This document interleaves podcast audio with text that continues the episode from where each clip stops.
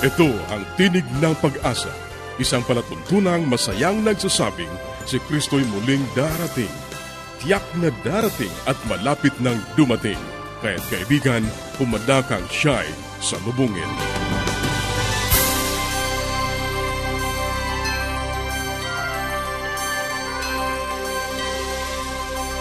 Ang palatuntunang ito ay inihahatid ng Adventist World Radio. Kaibigan, mahal ka ng Diyos. Anuman ang iyong kalagayan, anuman ang iyong karanasan, magtiwala ka sa Kanya. Hindi ka niya pababayaan. Sa Kanya, tayo ay laging may pag-asa. Ito ang iyong kaibigan, Ner Caranza, nag-aanyaya na muli niyo kaming samahan sa 30 minutong talakayan tungkol sa ating kalusugan, pagpapanatiling matatag at masaya ng tahanan at sa pagtuklas ng pag-asa na nagmumula sa salita ng Diyos.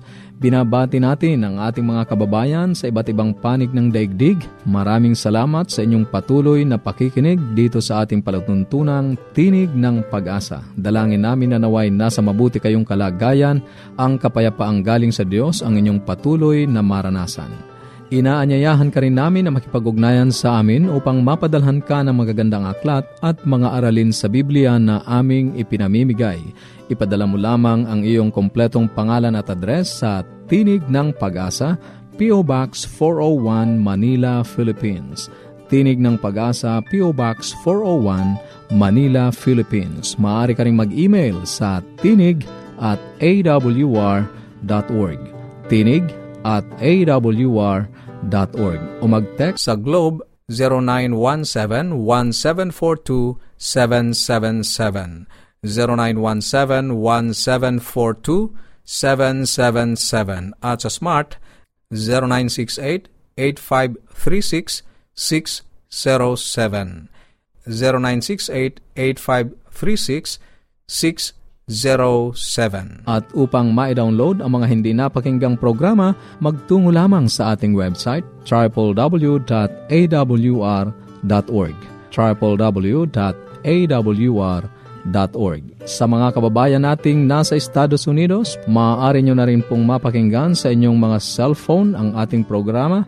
Idaya lamang ang 712 432 9975 712 0917 Maaari ka ring dumalaw sa ating Facebook account, facebook.com slash awr Luzon, Philippines. facebook.com slash awr Luzon, Philippines. Sa ilang saglit, ang buhay pamilya.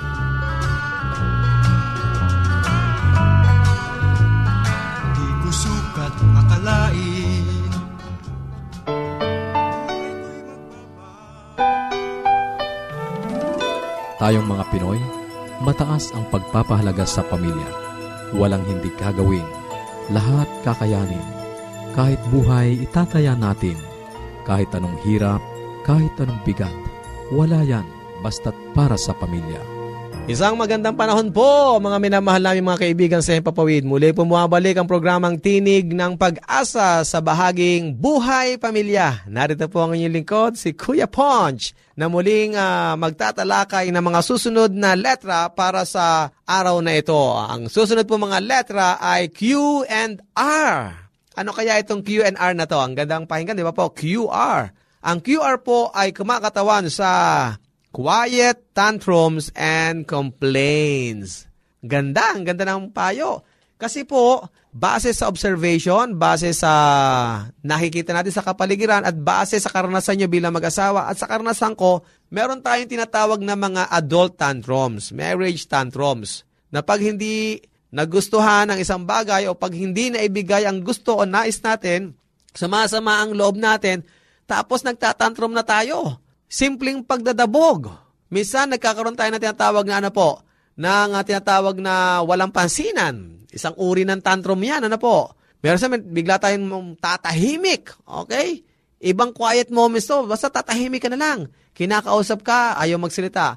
Pinapansin ka ng mga anak mo, ayaw mo magsalita. Ito ang tinatawag natin mga tantrums. Ang ibang tantrums naman talagang matindi. Kasi minsan ay physical na o violente nagahagis ka ng bagay, ng babasag ka, at minsan nagiging physical ka o violente ka, nananakit ka. Wow! Mga minamahal na kaibigan, sa tulong po ng Panginoon, ipag-pray natin to. na itong mga tantrums na to ay mawala sa buhay natin. Kung hindi naman tayo puno ng tantrums, puno naman tayo ng complain. Alam mo na nga na ito lang ang buhay nyo, pinasok mo yung pag-aasawang yan, tapos nung mag-asawa ka, eto na, ang dami mo ng complain sa buhay. Ba't wala tayo niyan? Ba't wala tayo nito? Ba't ganyan ka? Ba't ganito tayo? Ba't ganito ako? Ang dami mo ng complain. Ngayon, pag ang mga complain na to ay dumami ng dumami ng dumami, ay talaga naman na naniniwala tayo na ang mga complaints na marami ay illogical or unreasonable, talaga namang uh, complaints na lamang na minsan base na lamang sa pangsarili, ay magkakaroon po talaga tayo ng problema. Kaya nga po ang payo sa atin sa marriage alphabet, sa letter Q, by God's grace, kinakailangan manahimik ang mga bagay na to. Kinakailangan ang mga tantrums na to, ang mga complaints na to, ay mawala. Eh, paano naman yan, Kuya Poch? Ibig mo sabihin, eh, hindi namin i-raise yung aming issue, yung aming kailangan? Well, instead of tantruming o mag-tantrums po kayo or instead of complaints or complaining, ang payo ko po sa inyo, kung meron kayong need, you negotiate it. Yun ang gagawin natin. Negotiation. Reason to reason. Adult talk. Ano po? Kaya pag mayroong isang bagay na gusto ka na hindi kaya ibigay, pag-usapan nyo, bakit ba natin kayang gawin to? Okay? Ila ilatag nyo kung ano yung mga nangyari, kung bakit di kaya. Pag gusto ta ng anak mo, sabihin mo, anak, hindi natin kaya, ito lang kaya natin. So, ganun lang po yan, negotiate po, ano po. Mag-negotiate kayo, minsan ay sa negotiation, halimbawa, gusto nyo kumain sa isang lugar. Siya naman gusto kumain sa isang lugar. Ang gagawin nyo, okay, ngayong week, dito tayo sa lugar na to. Next week, naman sa lugar na yon. Ang tawag po dyan, negotiation. Kaysa ang gagawin mo, dahil sa hindi kumain doon, eh, walk out ka. Dahil sa hindi kumain doon, dito lang ako sa bahay, ayoko na, ayoko na. Kayo na lang. Uh, minsan ganun tayo eh. Ang tawag rito, tantrums. Tapos maya-maya, magko-complain ka na hindi ka dinedate, magko-complain ka na hindi ka binibigyan. Eh, ilang beses kang binigyan, tinanggihan mo. Ilang beses ka niyayang i-date, ayaw mo naman makipag-date. Wow. Kaya nga ang payo sa atin ay, ano po, quiet tantrums and complaints. Instead, let us pray and negotiate and sometimes kino-compromise natin yung mga bagay na magaganda naman pero kinakailangan i-compromise. Ibig sabihin lang, ano po, one at a time. Ano po? Kaya nga po yan ang Q. R, what is R? Renew the pledge of affection. Yan, importante ito. Kasi journey nga yan dahil sa marami ng karanasan sa pag-aasawa, thick and thin, importante, nire-renew lagi natin yan. Kasi by renewing it, by renewal, nare-refresh po tayo at nabubuhay ang ating relasyon bilang mag-asawa. Kaya nga, hindi nyo na kinakailangan magpunta sa church. Although kung gusto nyo, kayo lang dalaw, punta kayo renew nyo. Anywhere, pwede kayo mag-renew. Kahit yung pa nag-pray kayong dalawa, i-renew nyo, Panginoon, nire-renew po namin ang aming relationship. Mahal po namin ang bawat isa. Tulungan po kami, samahan po kami, at naipatuloy po kami magtagumpay. Ito po yung lingkod, Kuya Punch.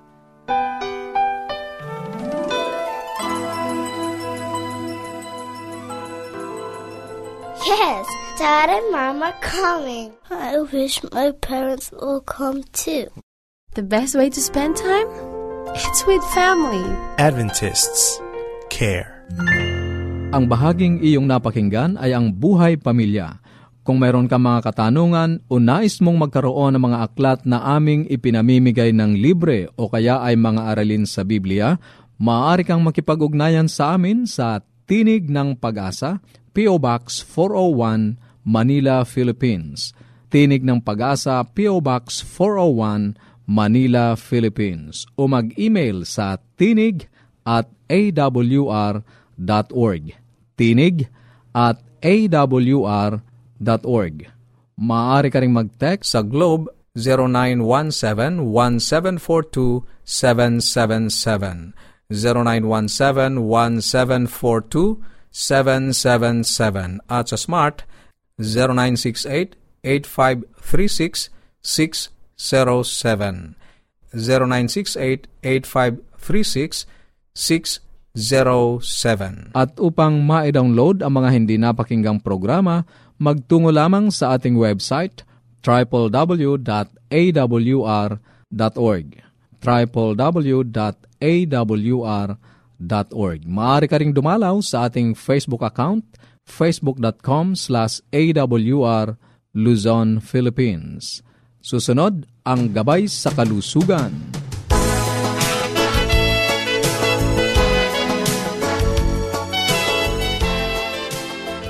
Magandang araw po sa ating mga tagapakinig. Kinukumusta ko po ang ating mga kababayan na nakikinig, no? Lalo-lalo na yung nasa ibayong dagat or nasa ibang bansa. Or kung meron din po tayong listener na kahit hindi mga Pilipino dahil meron ding foreigner na medyo nakakaintindi or naintindihan din tayo, nakikinig din sila, ko ay bumabati, no? Ngayong araw na to ay itutuloy po natin yung pinag-usapan natin ng mga lumipas na araw tungkol sa cancer at diet. At nung nakaraan nating programa, pinag-usapan po natin yung meat eating can cause cancer. Bakit po ba? Nag-attend po ako ng isang seminar sa Bali, Indonesia at uh, pinaliwanag na itong mga meat ay may compounds no na heme iron ano hindi lang nagkokos ng cancer kundi nagkokos din ng mga cholesterol deposits or heart attack. At ito po ay napatunayan kung alam niyo itong malaking center or ito po ay isang hospital na run by Seventh-day Adventist Church, ang Loma Linda University Medical Center at may findings po sila. Pinag-aralan po nila yung mga vegetarian tsaka non-vegetarian na Seventh-day Adventist, no? At natagpuan nila na ang mga Seventh-day Adventist na vegetarian ay mas matibay or mas marami ang nagkakaroon ng sakit na cancer sa mga tao or sa mga meat-eating na Adventist, non-vegetarian po. Eh, makikita po dyan ang relasyon, ano? Pag meat-eater, mas malaki ang chances ng pagkakaroon ng cancer. At alam niyo po ba, ang isa pa ay yung broiled, yung forma ng pagluluto, yung mga inihaw. At uh, nakakagulat po, ngunit alam niyo po ba na sabi nila, pag daw yung karne, isang kilong karne, no, barbecue, sino po ba sa inyo ang mahilig sa barbecue? Nako, kailangan po pagka araw-araw ang kain ng barbecue, ay eh, mag-isip-isip na rin po kayo.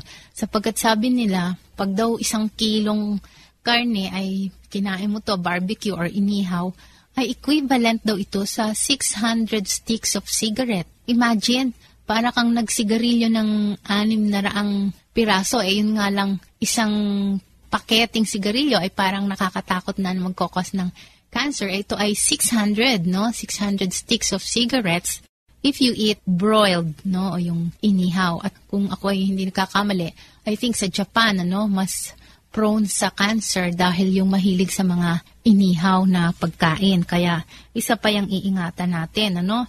Yung ibig sabihin yung may mga carcinogens at kasama na dyan yung mga food additives, no? Alam nyo, pampasarap. Maski po ako ay sa bahay namin minsan ay yan po ang nagiging problema dahil yung may mga kasama po ako sa bahay na mahilig magluto ng lalagyan pa ng betchin, ano? Pero alam nyo, kailangan po ay hindi na yan dahil isang source din yan ng pagkakos ng cancer. At uh, yung mga iba pa ay like yung tusino, yung hotdog. Alam nyo po ba yung ano, sa letre? Tama po ba yan? Nitrates na nilalagay yun yung pang-cure or para lumambot ang karne. Pampasarap din or preservative. Alam niyo po ba na ito ay nagkokos ng abnormality ng cells natin or parang toxin siya sa katawan. Kaya pwede rin po itong mag-cause ng cancer. Kaya mag-ingat po tayo dahil mas mainam pa yung fresh ang pagluto kaysa yung maraming mga preservative. At nasabi ko na rin po yung mga mataba. Ano? Ngayon, ano pang mga ibang dapat nating gawin sa pamamagitan ng diet? Unang-una na dito, ang high fiber diet. Alam nyo, yung nung pinag-usapan natin yung tungkol sa cholesterol, sinabi ko yung high fiber diet. Eh ngayon, ganito na naman. Kaya talagang ito yata ang healthy food. Ano? ano po ba yung high fiber diet? Yan po ay kung kakain kayo nung maraming fibers or ano yung masagapsap or yung fibrous, no? Maraming hibla na pagkain. Sapagkat yan po ang nagsisilbing walis ng ating bituka at nililinisan po ang ating bituka.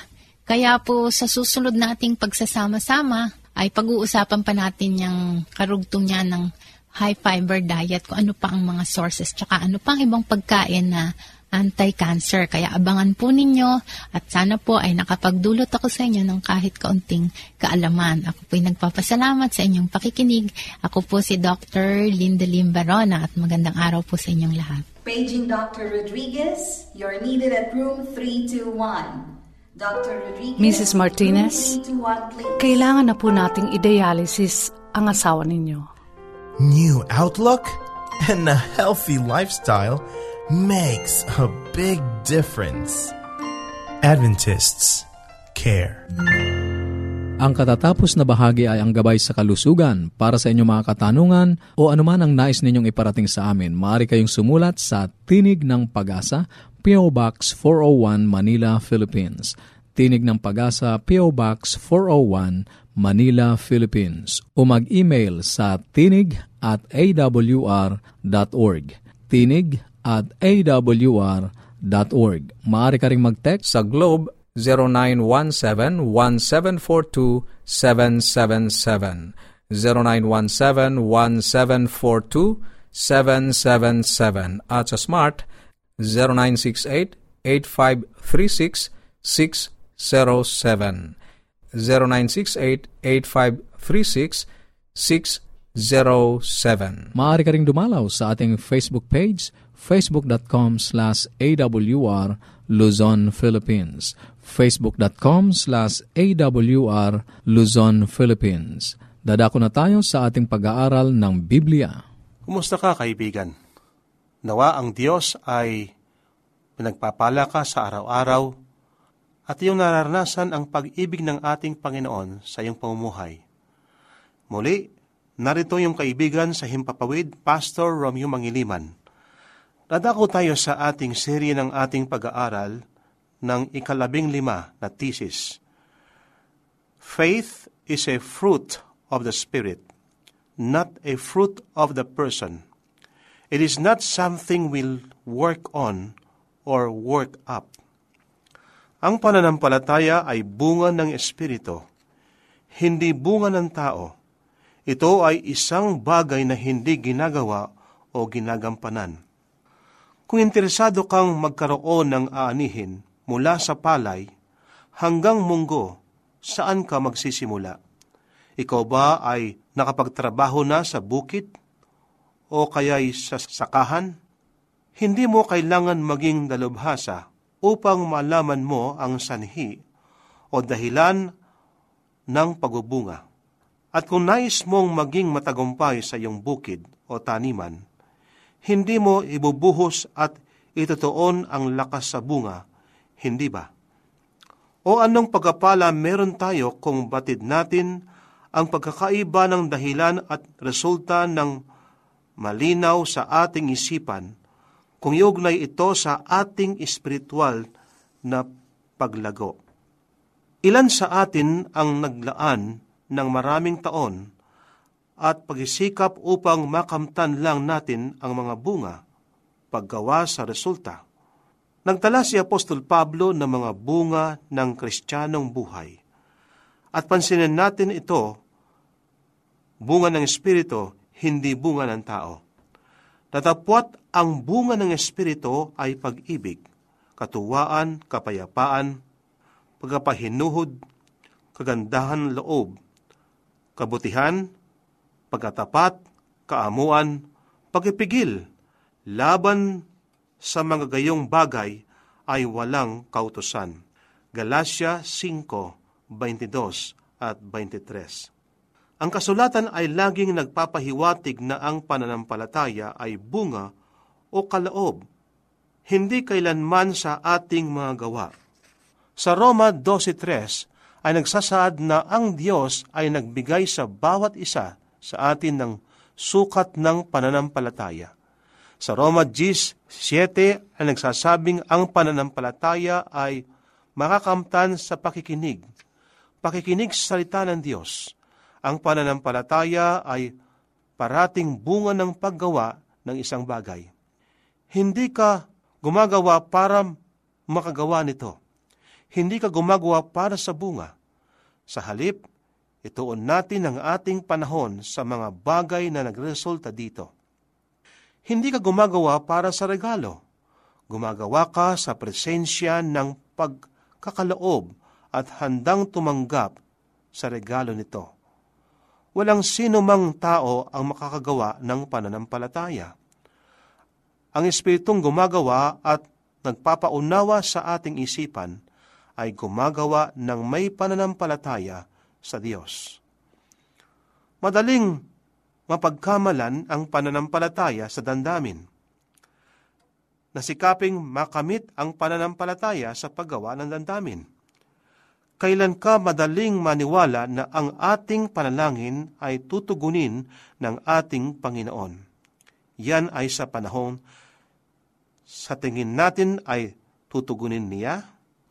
O sa panahong sa tingin natin ay hindi?